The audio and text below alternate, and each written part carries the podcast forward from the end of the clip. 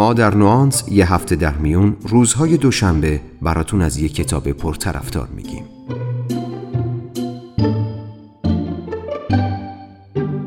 نوانس. سلام. من مهدی آزاد هستم و شما شنونده نهمین اپیزود از پادکست نوانس هستید که در نیمه دوم آبان ماه منتشر شده. در این اپیزود با هم گوش می‌کنیم به معرفی یکی دیگه از برترین کتاب های دنیا با موضوع توسعه فردی کتابی به نام گریت که در ایران به نام سرسختی منتشر شده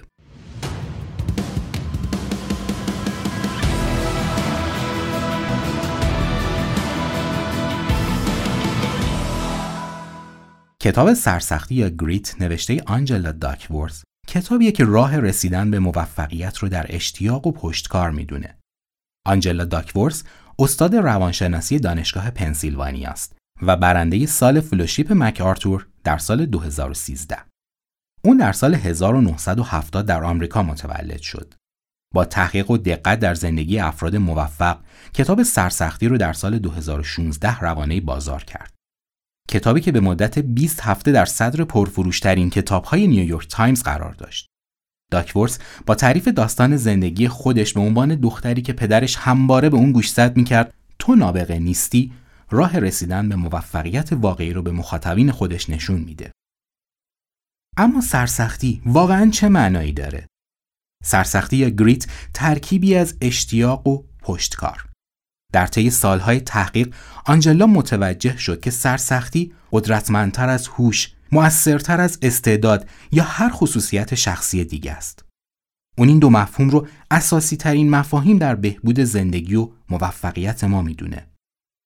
به گفته آنجلا شروع هر کاری نسبتا ساده است اما حفظ این اشتیاق و پشتکار برای چند سال و تداوم اونها تا رسیدن به هدف و موفق شدن چندان ساده و عملی نیست.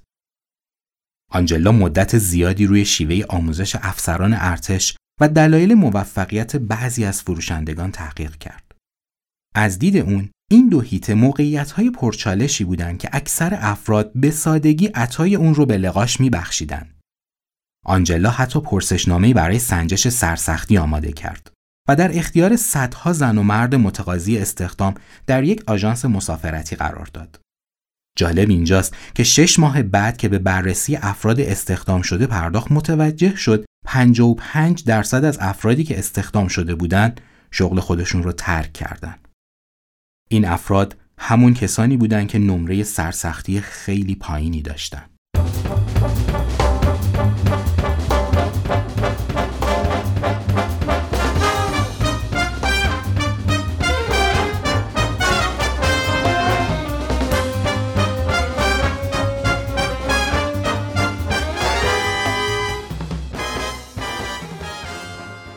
تحقیقات آنجلا داکورس در مورد ساختار روانی برنده ها خیلی گسترده است و اون در بخش های مختلف کتابش به این تحقیقات اشاره می‌کنه و نتایج بررسی ها رو برامون تحلیل می‌کنه.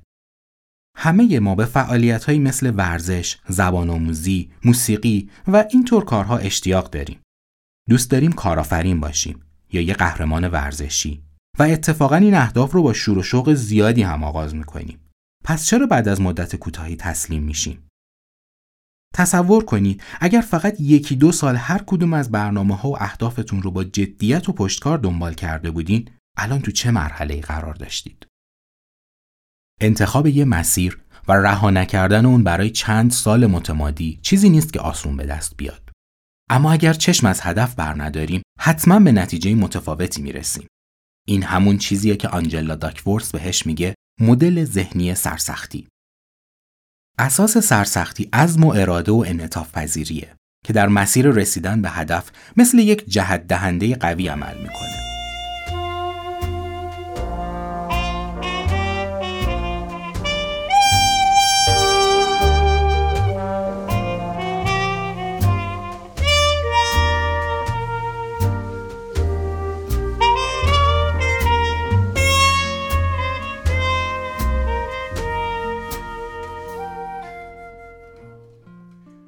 یکی دیگه از ایده های کلیدی آنجلا داکورس که به وسیله اون سرسختی رو توضیح میده چیزی نیست جز تلاش کردن دو برابر استعداد.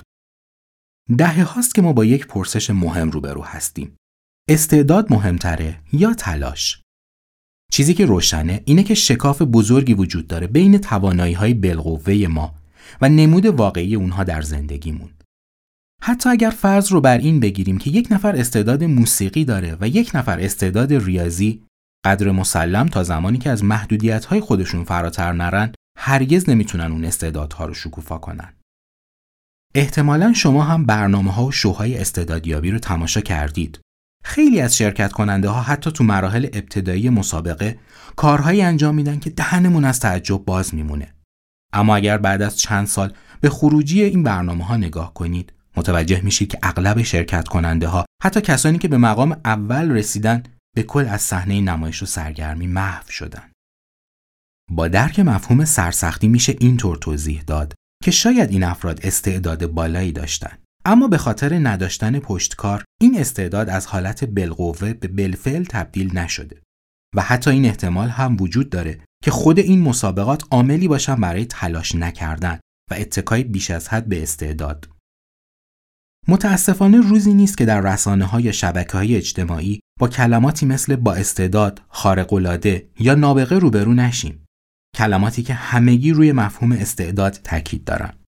در حالی که از کلماتی مثل سرسختی، پشتکار و تلاش کمتر اثری می‌بینیم.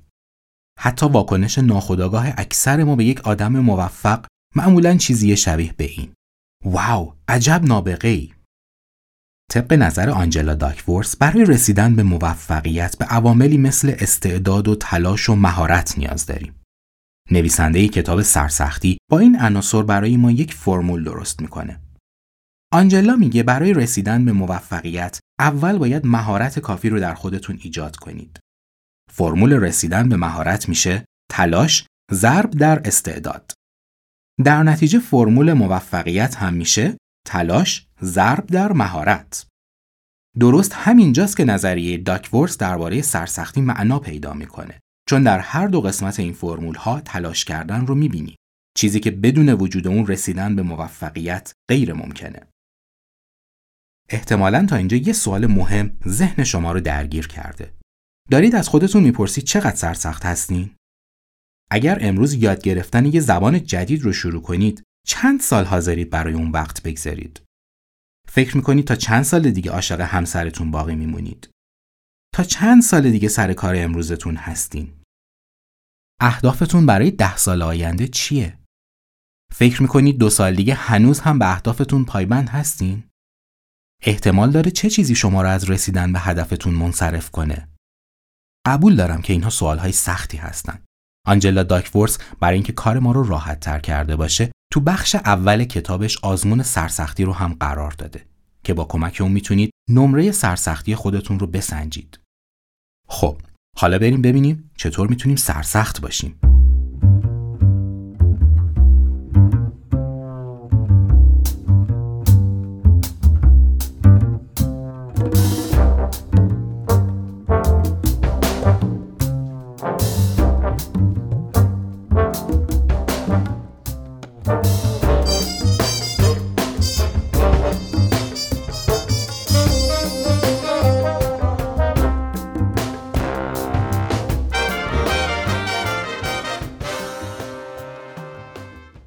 آنجلا تو کتابش چهار روش رسیدن به سرسختی رو نام برده و بعد معنای اونها رو با تحقیقات دقیق و علمی توضیح میده.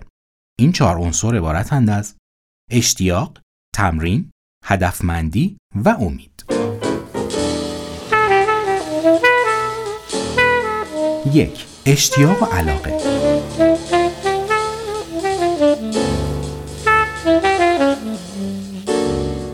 علاقه یکی از مهمترین مباحث مورد نظر داکورسه. اون نکات زیادی رو برای رسیدن به این اشتیاق بیان کرده و راه رشد و زنده نگه داشتن علاقه رو توضیح میده. آنجلا باور داره این علایق وقتی با تشویق و استقلال فکری همراه باشن می‌تونن منجر به شکوفایی بشن. یکی از مهمترین مواردی که در کتاب مورد توجه قرار گرفته حفظ اشتیاق و علاقه برای مدت طولانیه. آنجلا برای این مشکل هم مخاطب خودش رو رها نمی‌کنه و راهکارهایی برای حفظ این اشتیاق پیش پاشون قرار میده. اون به ما یاد میده چطور به جنبه های مختلف علاقمون عمیقتر فکر کنیم. یا اینکه چه زمانی از یه مربی خوب کمک بگیریم. ما می‌تونیم دوستان همفکر رو همجهت با اهدافمون پیدا کنیم و مهمتر از همه اینکه هر بار درباره اشتیاقمون و علتش از خودمون سوال کنیم و به آگاهیمون در این مورد هم اضافه کنیم. آنجلا داستان زندگی پسری به نام جف رو تعریف می‌کنه که برای درک معنای اشتیاق می‌تونه خیلی به ما کمک کنه. کودکی سرشار از علاقه جف ارتباط زیادی به مادر بسیار کنجکاوش جکی داشت. جف دو هفته بعد از اینکه جکی 17 ساله شد به دنیا اومد. جکی شیفته جف و برادر و خواهرش شده بود و همیشه کنجکاو بود که این مخلوقات کوچولو چی هستن و قرار در آینده چه کارهایی انجام بدن. وقتی جف سه ساله بود چندین بار درخواست کرده بود که توی تخت خواب بزرگتر بخوابه. جکی براش توضیح داد که اون بالاخره یه روز صاحب تخت خواب بزرگتر میشه اما حالا نه. اما روز بعد وقتی وارد اتاق جف شد دید که اون آچار به دست داره گهوارش رو باز می‌کنه. جکی نه تنها اون رو سرزنش نکرد بلکه کنارش نشست تا به جف کمک کنه. جف اون شب روی تخت بزرگ خوابید. تو دوران راهنمایی اون انواع وسایل مکانیکی رو ساخته بود. از جمله هشدار روی در اتاق خوابش رو که وقتی خواهر یا برادراش می‌خواستن از آستانه در تجاوز کنن بلند بوغ می‌زد. جکی تعریف می‌کنه یه بار اون سیم ها رو برداشت و دستگیره تمام کابینت های آشپزخونه رو به هم بست و وقتی در یکی رو باز می‌کردی همه درها یکی یکی باز می‌شدن. جکی تعریف می‌کنه هر زمان جف می‌خواست یه چیز عجیب و غریبی بسازه پیش من میومد و همه چیز رو برای من تعریف می‌کرد. مهم نبود که من خیلی از حرفهاش رو متوجه نمی‌شدم. مهم این بود که من به تمام حرفهاش گوش می‌کردم. تا دوره دبیرستان جف گاراژ خونه رو به آزمایشگاهی برای اختراع و اکتشافاتش تبدیل کرده بود. یک روز از دبیرستان با جکی تماس گرفتن و گفتن جف به کلاس های بعد از نهار نمیره وقتی جف به خونه برگشت مادرش ازش پرسید که بعد از ظهرها کجا میره. جف جواب داد استادی پیدا کرده که اجازه داده جف با بالهای هواپیماها مفاهیمی مثل استکاک و کشش رو آزمایش کنه. جکی هم گفته بود خب فهمیدم. حالا بذار ببینیم می‌تونیم راهی هم برای مشکل مدرسه پیدا کنیم یا نه؟ جف در رشته مهندسی برق و علوم کامپیوتر لیسانس گرفت. و بعد از فارغ و تحصیلی از مهارت‌های برنامه نویسیش برای مدیریت صندوق‌های سرمایه‌گذاری استفاده کرد. چند سال بعد جف یک کتاب فروشی اینترنتی ساخت که به افتخار بلندترین رودخونه جهان آمازون نام گرفت. علایقتون رو از هر لحظه‌ای که متوجه شدید جدی بگیرید. فراموش نکنید که انگیزه از بیرون به شما تزریق نمیشه. احتمالا شما هم کتاب های مدیریتی زیادی رو دیدید با این موضوع که چطور به کارکنانتون انگیزه بدین. البته مطالب این کتاب ها نادرست نیست اما انگیزه های بیرونی اگه همراستای انگیزه درونی نباشه هیچ تأثیری نداره. انگیزه و هدفی که از بیرون تزریق بشه به سادگی با اولین چالش هم از بین میره. راه حل قضیه اینه که یک هدف اصلی و بلند مدت برای خودتون داشته باشید. حالا باید اهداف میان مدت و کوتاه مدتی رو مشخص کنید که کاملا در راستای هدف اصلی شما باشه. داشتن یه رویای بزرگ بدون اهداف میانی در نهایت شما رو دچار مشکلی می‌کنه که روانشناس ها بهش میگن خیال بافی مثبت. شما تو رویا خودتون رو در لحظه رسیدن به هدف تصویرسازی می‌کنید اما به خاطر نداشتن اهداف میانی هرگز به اون نمی‌رسید و چیزی جز احساس ناامیدی برای شما باقی نمیمونه.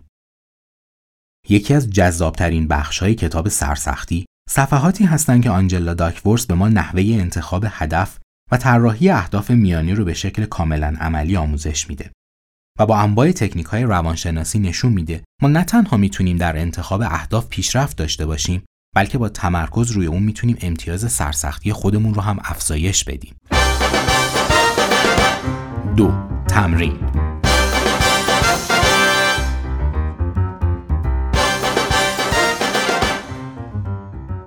به گفته داکورس تمرین به معنای گاهی عمل کردن نیست. تمرین یعنی عمل کردن آگاهانه. روانشناس سوئدی اندرس اریکسون به این نوع از تمرین میگه تمرین حساب شده. در این تمرین کمیت اهمیت نداره بلکه اون چیزی که مهمه کیفیته. بهتر تمرین کردن موثرتر از بیشتر تمرین کردن. این قسمت از کتاب من رو یاد یک داستان قدیمی شرقی میندازه. مرد جوانی برای آموزش شمشیرزنی پیش استادی میره و می‌پرسه استاد اگه من روزی دو ساعت تمرین کنم چقدر طول می‌کشه تا شمشیر زن قهاری بشم؟ استاد میگه پنج سال. نوآموز دوباره می‌پرسه اگه روزی چهار ساعت تمرین کنم چی؟ استاد در جواب میگه ده سال. مفهوم تمرین حساب شده اساسا روی بهبود نقاط ضعف تمرکز داره. هسته اصلی تمرین ها این موضوعات هستند انتخاب یک هدف تمرکز بر تمرین آگاهانه تکرار با تفکر و دقت در روند تمرین و داشتن ساختار و برنامه مناسب در تمرین.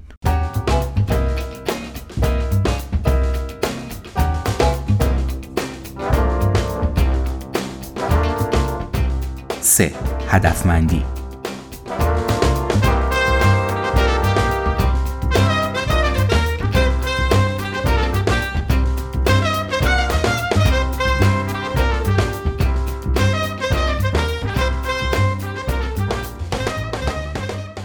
افراد سرسخت اشتیاق و علاقه خودشون رو با تمرین های حساب شده تلفیق می‌کنن.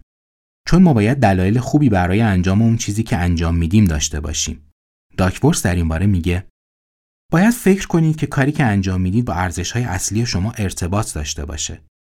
اون به این مسئله اشاره می‌کنه که هدفمندی در واقع قصد و نیت ماست در مشارکتمون برای رفاه دیگران و خودمون. هدف ما وقتی روی ما تاثیر داره که موانع، جدالها، فداکاری و سختی هایی که متحمل میشیم ارزشمند باشن و وقتی برامون معنا پیدا می‌کنه که در نهایت رسیدن به خواسته هامون منافعش رو به دیگران از نزدیکترین ها گرفته تا کل جامعه بشری رسونده باشیم. آنجلا تو کتاب خودش به نقل از ارسطو میگه دو راه برای رسیدن به شادی وجود داره. خوشروانی و خوشگذرونی. و بعد ادامه میده که ارسطو مشخصا خوشگذرونی رو مبتزل و خوشروانی رو اصیل می‌دونه. نویسنده ای کتاب سرسختی در تفسیر این حرف از ارسطو میگه از یه طرف بشر در جستجوی لذته چون هر چیزی که سبب لذت ما باشه بقامون رو هم تضمین می‌کنه و از طرف دیگه ما به دنبال معنا و هدف هستیم. بشر تکامل یافته امروزی به خوبی می‌دونه که کسب امتیاز در جهت لذت و بقا به روابط اجتماعیش وابسته است. پس ما هر قدر روابطمون رو با جامعه بهتر و عمیقتر کنیم در واقع لذت هامون رو بیشتر و بقامون رو هم تضمین کردیم. جو معاون ارشد شرکت NYC ترانزیته.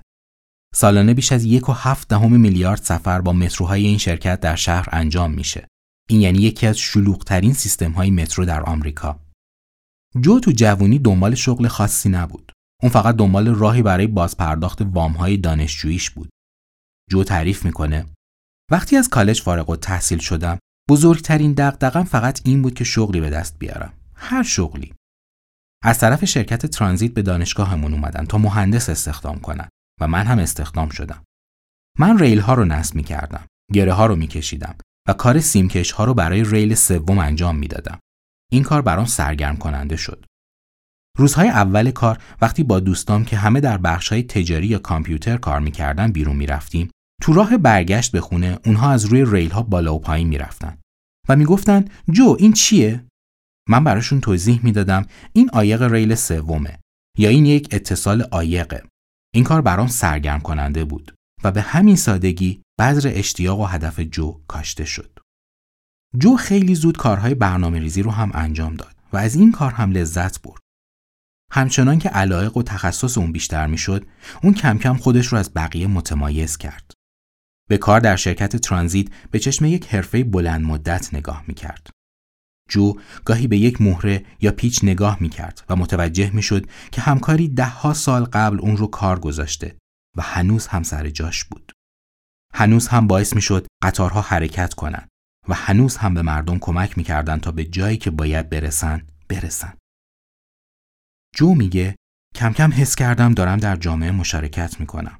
می‌دونستم مسئولیت حمل و نقل روزانه مردم رو به عهده دارم و وقتی مدیر پروژه شدم و از کنار واحدهای تأسیساتی بزرگ میگذشتم می‌دونستم که ما کاری رو انجام دادیم که دست کم باید سی سال دووم بیاره.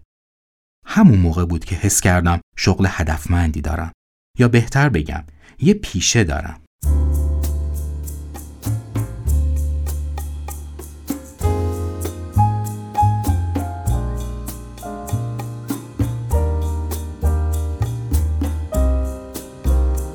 چهار.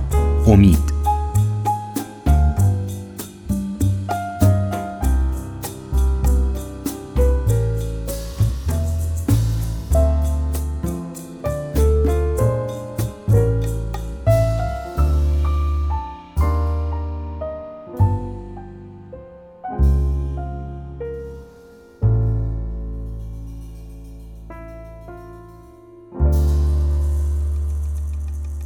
سخت کوشترین افرادی که آنجلا به اونها برخورده و در موردشون تحقیق کرده آدمهایی بودن با عزم جدی و باور عمیق به اینکه فردا بهتر از امروزه.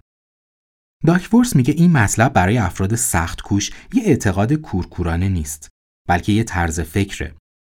چیزی که توسط خانم کارول دوک در کتابی به همین نام هم مطرح شده. اگه اپیزود قبلی ما به نام طرز فکر رو شنیده باشید حتما یادتون هست که دارم درباره چی صحبت می‌کنم. آنجلا در کتاب سرسختی به این مسئله اشاره می‌کنه که تلاش و یادگیری فراتر از استعداد ذاتیه.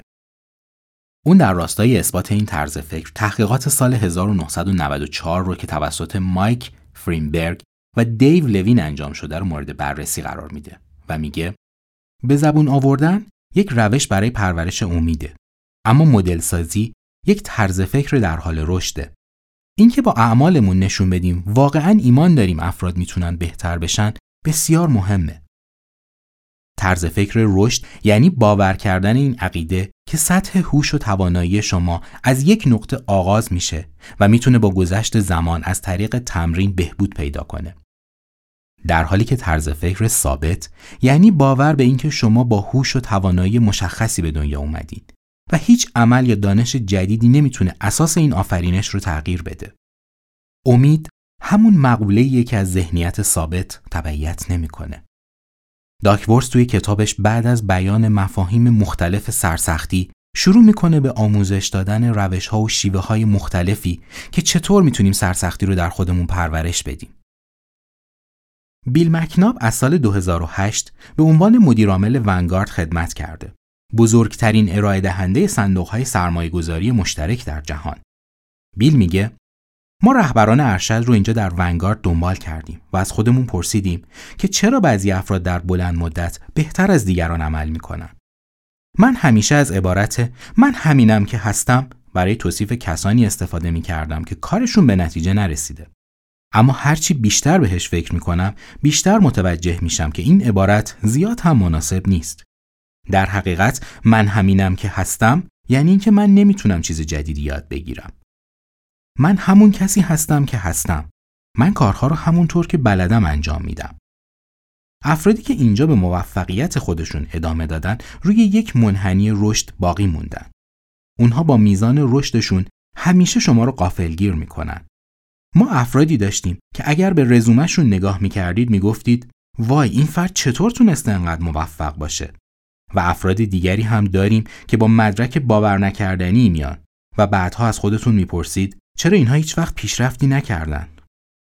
وقتی بیل از تحقیقات سرسختی و مراحلش مطلع شد، نه تنها در مقام مدیر یک شرکت، بلکه در جایگاه یک پدر، معلم سابق زبان لاتین دبیرستان، مربی پاروزنی و یک ورزشکار گفت من فکر می کنم افراد ایده هایی رو درباره خودشون و جهانی که توش زندگی می‌کنن می‌سازند و همین نظریه ها و ایده ها کارها و رفتار و افکارشون رو تعیین می‌کنه.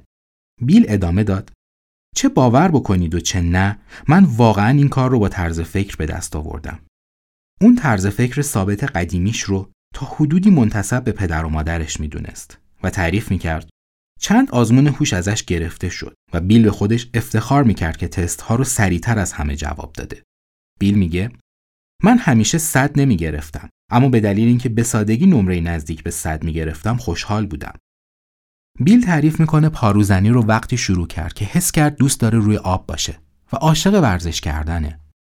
برای پاروزنی استعداد نداشت و یادگیری و پیشرفت براش خیلی سخت بود. بارها و بارها شکست خورد.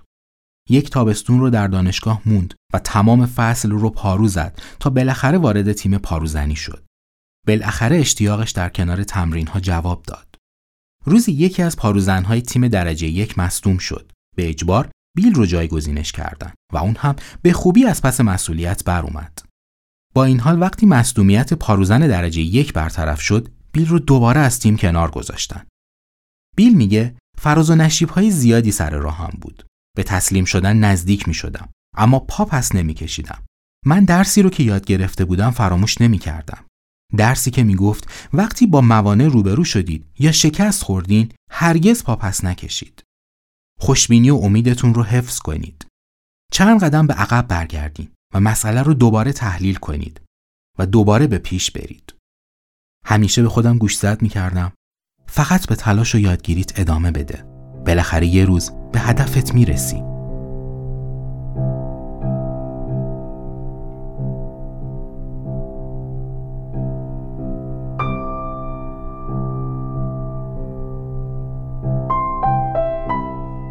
تو بخش های پایانی کتاب آنجلا روش هایی برای فرزند پروری صحیح و فرهنگسازی سرسختی بیان می‌کنه.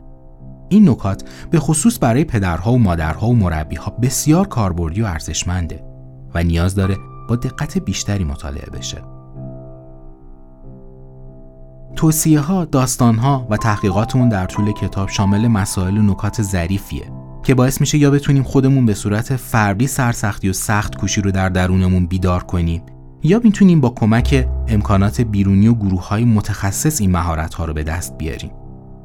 در پایان چیزی که اهمیت داره توجه به این مسئله است که چه متوجه باشیم و چه نه فرهنگی که در اون زندگی می‌کنیم و هویتمون باهاش ساخته میشه با قدرت به هر جنبه ای از وجود ما شکل میده اما باید آگاه باشیم منظور از فرهنگ فقط مرزهای جغرافیایی یا سیاسی زندگی ما نیستند بلکه مرزهای روانی نامرئی هستند که توسط افرادی مانند آنجلا و آدمهای سخت کوشی که در کتابش از اونها یاد کرد ترسیم شدن. اونها می‌تونن ما را از دنیای محدودیت های مادی و ظاهری اطرافمون رها کنن و فراتر از همه اونها هنجارها و ارزشهای جدیدی رو در زندگیمون شکل بدن. پیوندی درونی با قدرت بیپایان اشتیاق و پشتکار که باعث موفقیت ما بدون وابستگی به دنیای پیرامونمون میشه.